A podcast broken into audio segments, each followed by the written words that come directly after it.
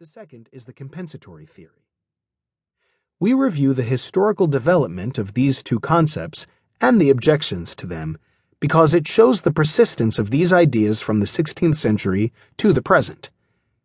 We then turn to more contemporary evidence from experimental games and from a survey that we conducted.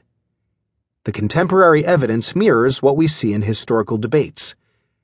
People care about fairness when it comes to taxation but across individuals, there are profound differences in how treating people as equals is interpreted.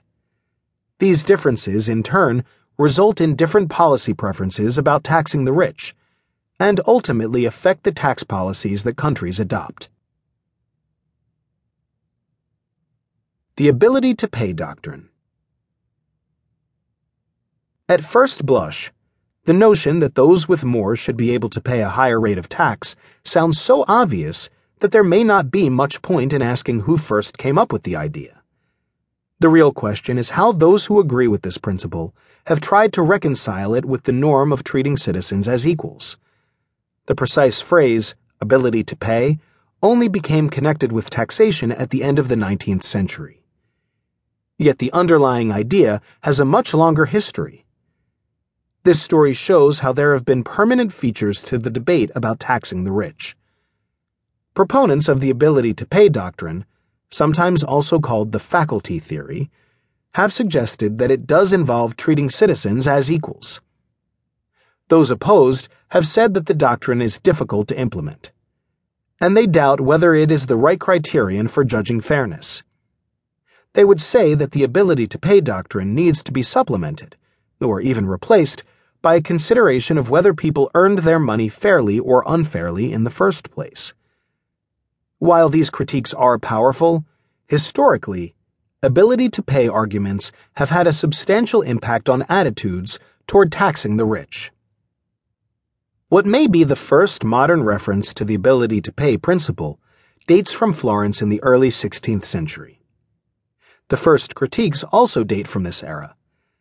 In 1500, the city's governing council had introduced, or actually reintroduced, a progressive tax on land income known as the decima scalata. The tax was a subject of great controversy, and these debates attracted the attention of Francesco Guicciardini. He wrote a short text, which has become known simply as La Decima Scalata, in which he presented imagined discourses of two orators before the council one opposed, and one in favor.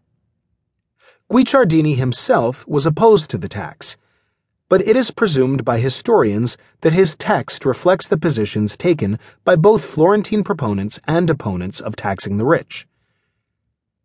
The discourse in favor of the Decima contains a passage that mirrors ability to pay positions taken centuries later. However, the equality of a tax does not consist in this that the rate each person must pay should be the same from one to another, but that the payment should be of a kind that one and the other are inconvenienced to the same degree. The opponent of progressive taxation in Guicciardini's discourse had several responses to this ability to pay claim. The first was that the rich needed to spend more than the poor to maintain their standing. The second was that, in a republic, people ought to be treated as equals in the sense of having equal political rights without striving to use the tax system to obtain either equality of sacrifice or equality of outcomes. I admit that equality is a good thing in a republic, indeed a necessary one, because it is the foundation of liberty. But the equality that we are seeking is as follows that no citizen may oppress another, that each is equal before the law and its magistrates and that the vote of each man who is eligible to participate in this council has the same weight as that of any other. Florentine critics of progressive taxation also made one further comment. Maybe the rich deserved their money because they had earned it. In other words, ability to pay isn't the right criterion to judge fairness in taxation. This has been common in critiques of the ability to pay doctrine up to the present day. Writing a century before Guicciardini, Matteo Palmieri in his Della Vita Civile suggested that if the rich had more money, it was because they were more virtuous and more industrious.